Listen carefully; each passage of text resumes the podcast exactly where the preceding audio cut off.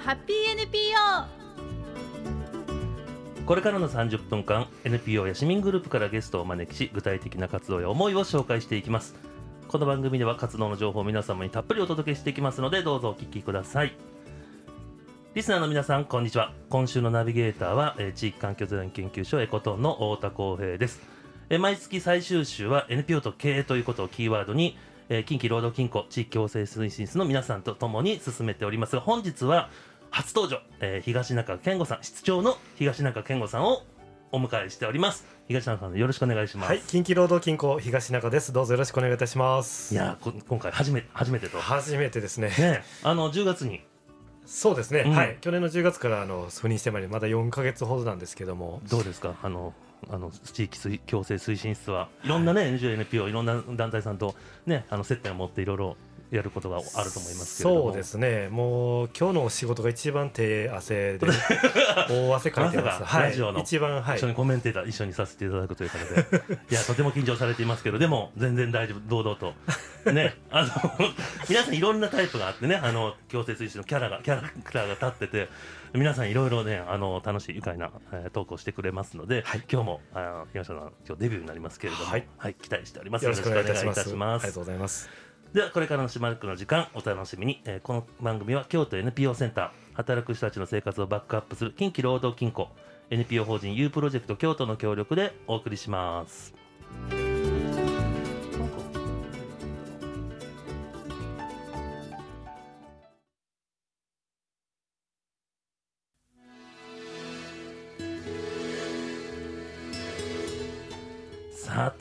早速本日のゲストをご紹介させていただきましょう。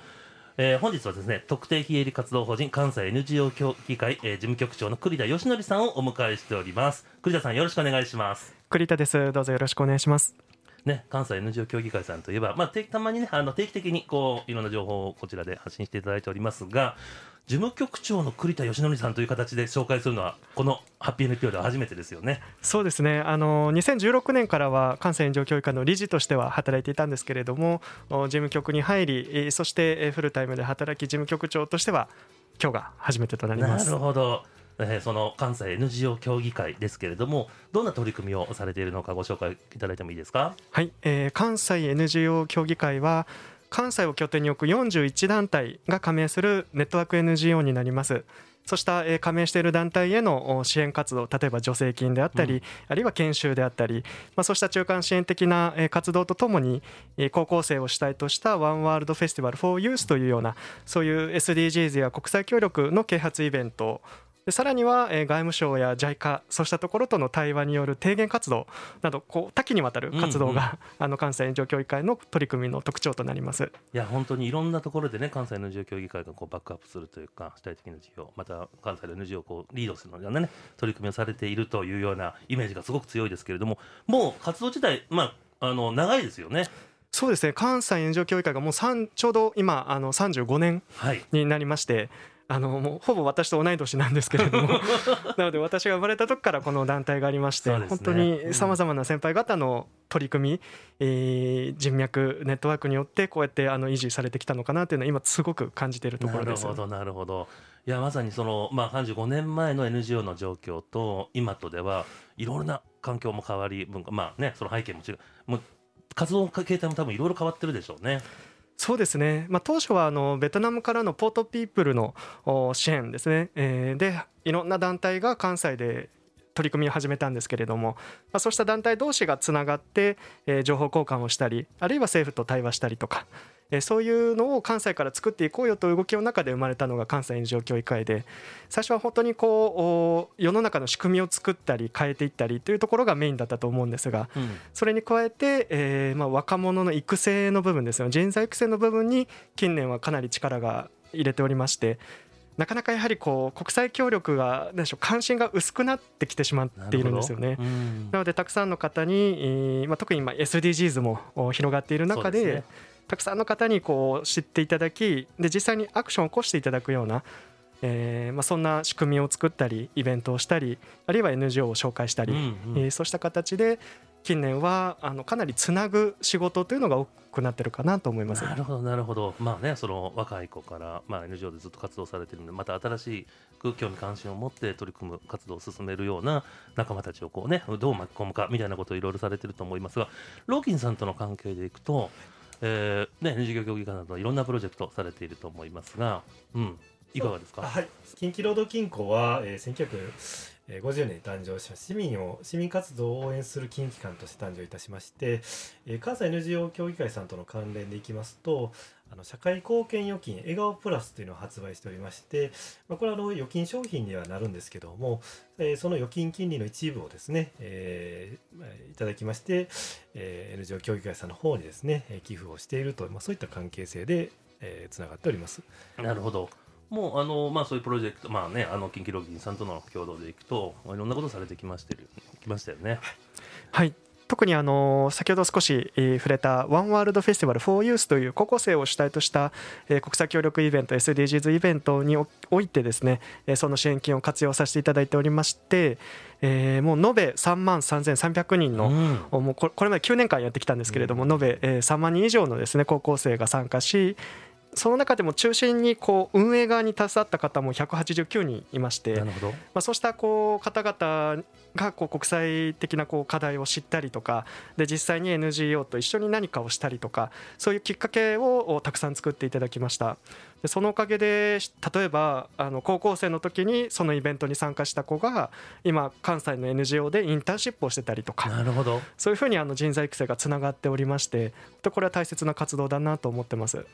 なかなかねあの高校生の時にその NGO まあ世界グローバルな課題に対して何か自分ができるかななんて考える機会はまあ一部の人はあるかもしれないけどなかなかみんなでそういうようなことを考える機会だとか。うん、逆にこういうふうに高校生時代につながって大学に入ってそういう学びがあったりだとかまたインターンでみたいなね具体的なつながりになっていくっていうのはそれこそそういう企画があったからこそうんかもしれませんね。そうですねねえワンワールドフェスティバル for Youth、ううんこれでも高校生がまあこういうふうにね参加するような機会を作っているイベントっていうのはまあまあ小さ小規模ではあると思うんですけど全国的にも。あまり珍しいですよね。そうですね。さらにあの高校生が自分たちで企画を練ってますのでなるほど。そういう運営主体に高校生がいるというところも珍しい事例かなと思います。えーじゃあそういうプログラム、まあ、高校生たちが自立して自分たちで企画をして、い、ろんな団体を巻き込んでやっていくこと、まあ、それを、はい。まあ、サポートしながら、はい。うん、こうやってるってことですね。はい、なかなかあの運営側は難しいんですけれどいやとても難しいと思いますね。だからついついいろんなことをこそうアドバイスしすぎしすぎてしまうというかね。はい。う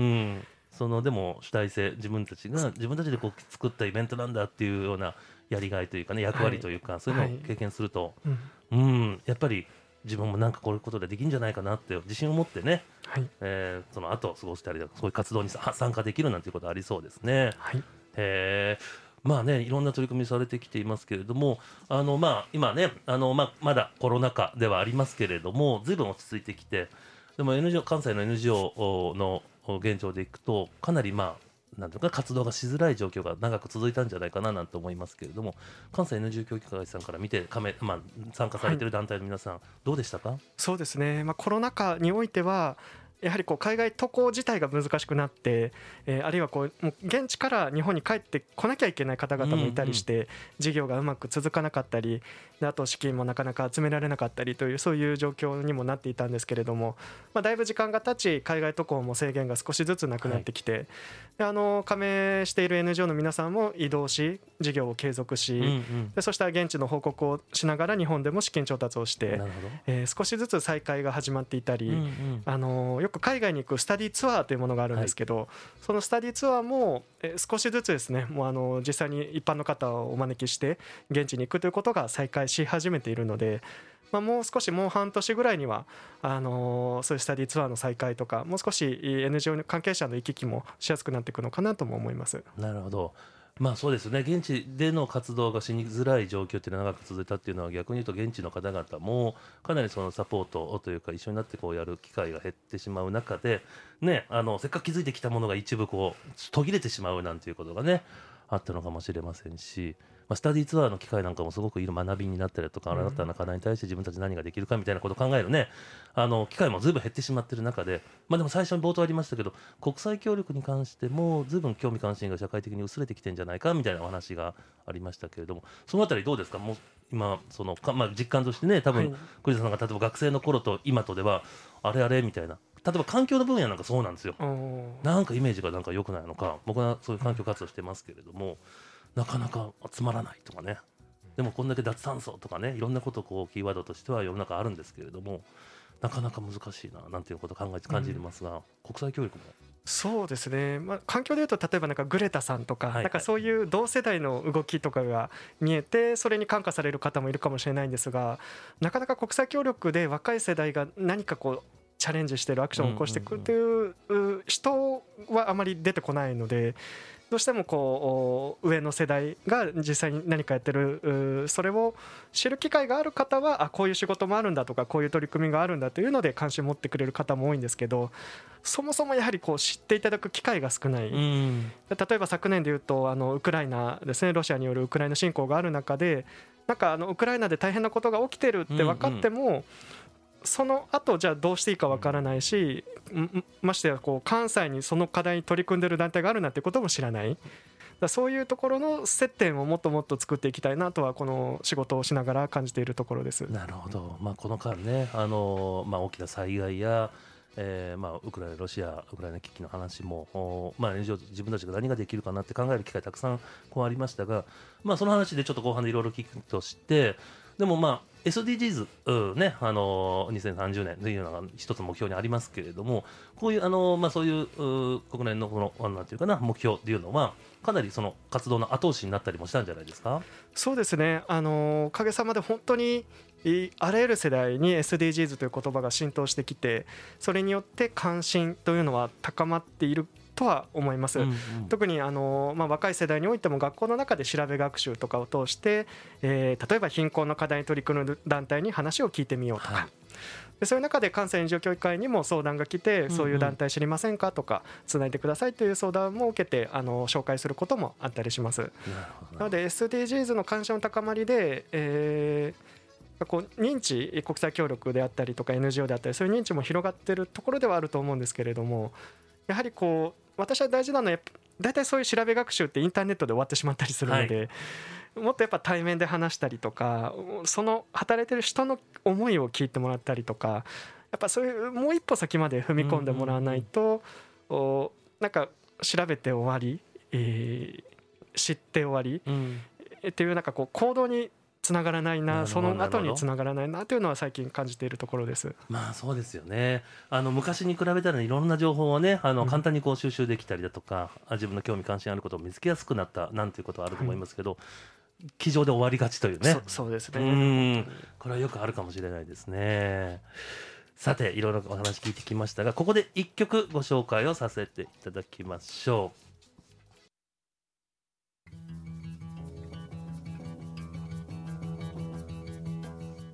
さて本日の京都ハッピーの美容本日は特定非営利活動法人関西 NGO 協議会事務局長の栗田義則さんをお迎えしてお話をお伺いしています。え後半もどうぞよろしくお願いします。よろしくお願いします。ね、あの NG 協議会いろんな取り組みをこうされている、ね、あの団体さんがいらっしゃってそのあとあの支援をされていたりだとか、えー若者、まあ、高校生と一緒になって企画をされてたりだとかあいろんな多岐にわたる活動をされていますけれどもあの前半の最後の方では、まあ、SDGs の話をさせていただきましたけれども、まあ、そのかねあのより SDGs がまあ活動を後押している部分とまたあの、ね、興味関心の幅っていうのも随分広がりましたよね。そうですね。本当に、えー SDGs は全部を網羅しているので。えまあ、環境にしても国際協力にしてもそのぶつ切りではなくてそれぞれがつながってるんだということが、あのー明記されてる分よりこういろんなことをリンクさせながら考えて行動する個人の方であったりあるいは企業としても取り組みが始まってるのかなと思います。まさにそうですね、この SDGs で、あの本当にいろんな課題がこう複雑に絡まり合ってて、うん、この部分やっても、ここもこう、あそこもあそこもこういうふうに進めなきゃいけないなんてなっていけないことっていうのが、ずいぶん見えるというか、はい、皆さん考えるようになりましたよね。うんはいそれとあの企業の皆さんがね SDGs のババッジを最初はなんでつけてるのかわからないっていう方たくさんいらっしゃったと思うんですけれども、は今やねあの皆さんがね理解して自分の会社として何ができるかなっていうことを随分深く考えるようになってきていますがとはいえまだまだねあの何かその NGO、NPO との共同で、えーこういう課題を一緒に解決するなんていうことは今ようやく始まりだしたというか、うん、昔からそういう共同はたくさんあると思いますけれどもローキンさんその点で言うともう早くからうん。ね、NGO、NPO と一緒にこう取り組むこと、機会というか、応援するようなことも含めてやられてきてますよね。そうですね、はい、あの近畿労働金庫、まあ、あの日本で唯一福祉金機関っていう言い方をしておりますけども、まあ、そういった意味でもあのそういった SDGs からもっと前の段階から早くからちょっと取り組ませてはもらっております。そうですね。まあ一方で、まあ、社会的な世界的な課題としてね、まあ、日本でもそうでしたけれども大きな災害があったりだとかそれこそあの戦争だったりだとかそれに対して、まあ、NGO 日本を飛び出てですねいろんな課題解決また日本からの援助というか支援をねどう届けるかみたいなことを NGO 協議会さんではいろんな団体さんとともに行っていると思うんですけれども、はい。ねあのこのコロナ禍でももう災害なのにそれでもあの世界ではいろんな災害が起きて、うん、ましたけれどもあの近々でいうと何かさ取り組みっていうのはされてたりするんですか？はい、あ2月6日に発生したトルコ・シリアのお地震に対してえ関西 NGO 協議会が加盟している団体もいくつか取り組みが始まっています。でその中でもあの高道さんというあの兵庫県に神戸にある1995年のあの阪神・淡路大震災をきっかけとして、えー誕生してきたあの困った時はお互い様というそんな思いでですねあの日本で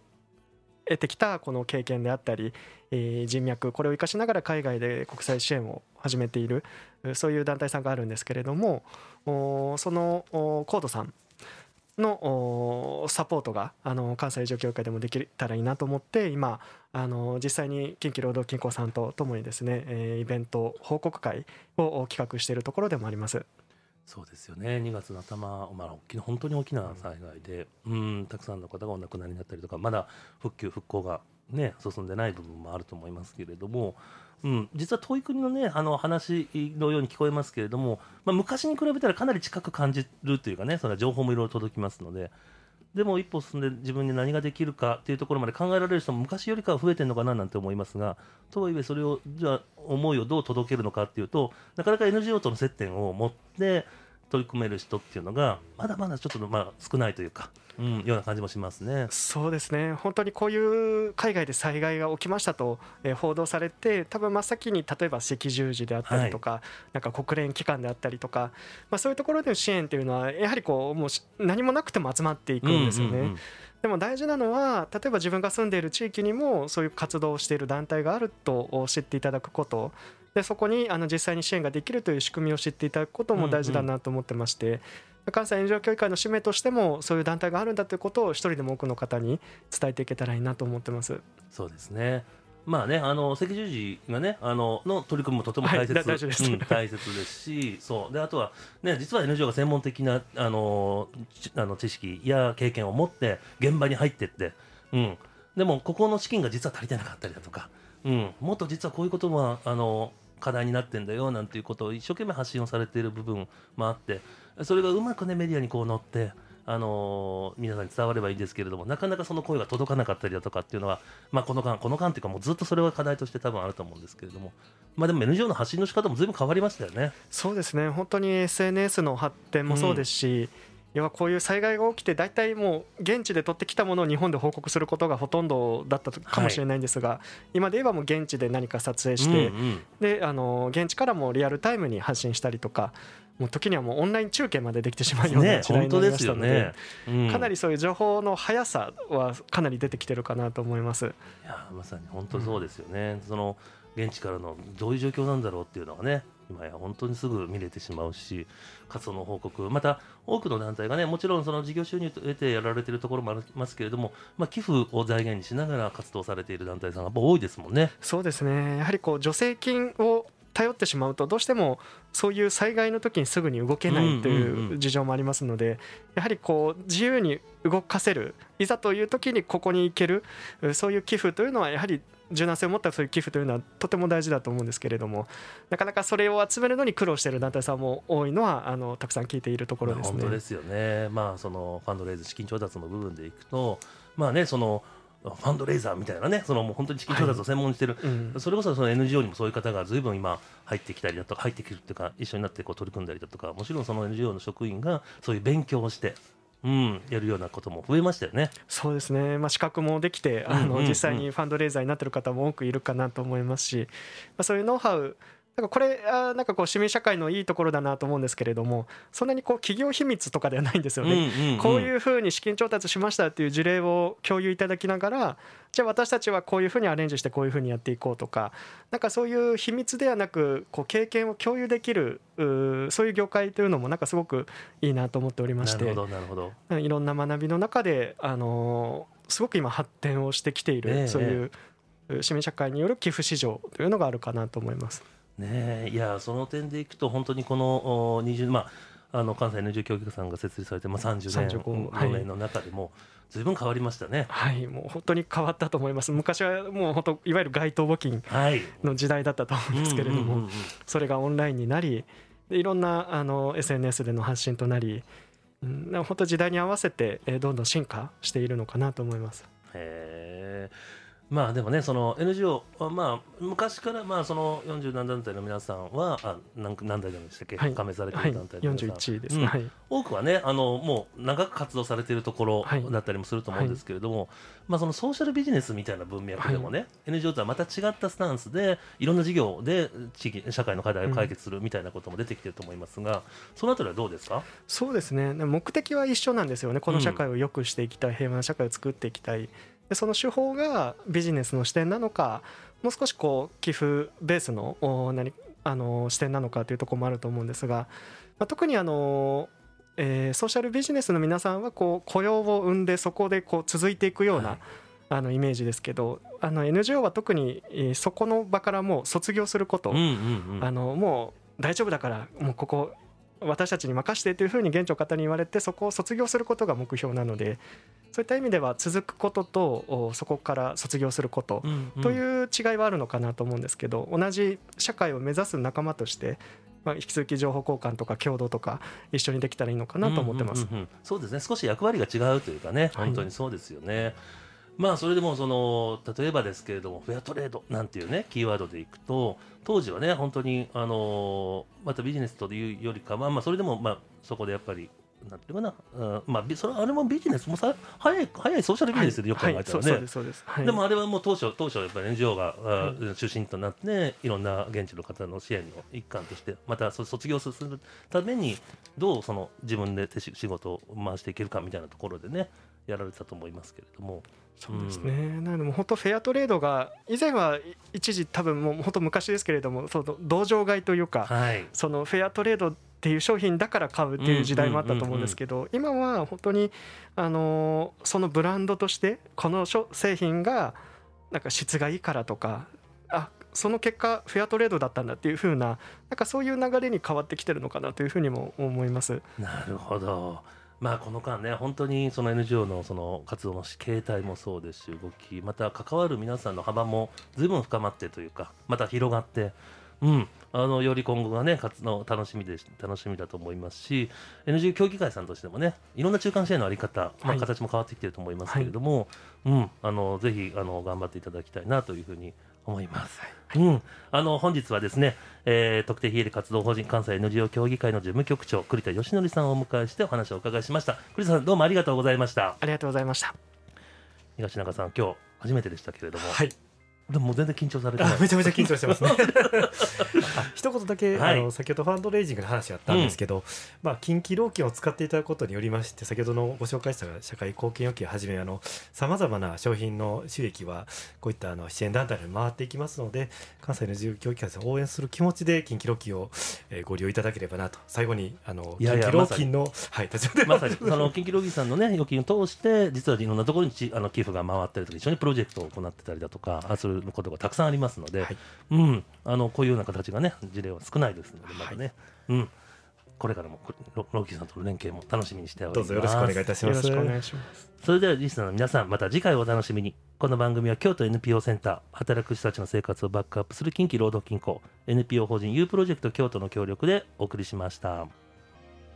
近畿労働金庫労金は働く仲間の助け合いのために設立された共同組織の金融機関です勤労者の皆様には助け合いのための資金結集をお願いしそして生活バックアップの各種ローンを用意して働く人の生活のサポートを進めてきました。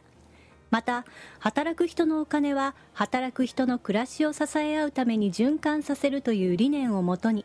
老金は地域社会の課題に事業として取り組む NPO や社会福祉法人などへの資金循環を進めることで働く人が安心して暮らせる社会づくりを目指しています。市民活動にボランティアの参加を助成する NPO パートナーシップ制度。NPO 活動の助成金制度。近畿老金 NPO アワードなど豊かな地域社会づくりを目指し取り組んでいます。預金もローンも老金で。詳しくは近畿老金のホームページをご覧ください。またお問い合わせはフリーダイヤル0120-191-968 0120-191-968まで。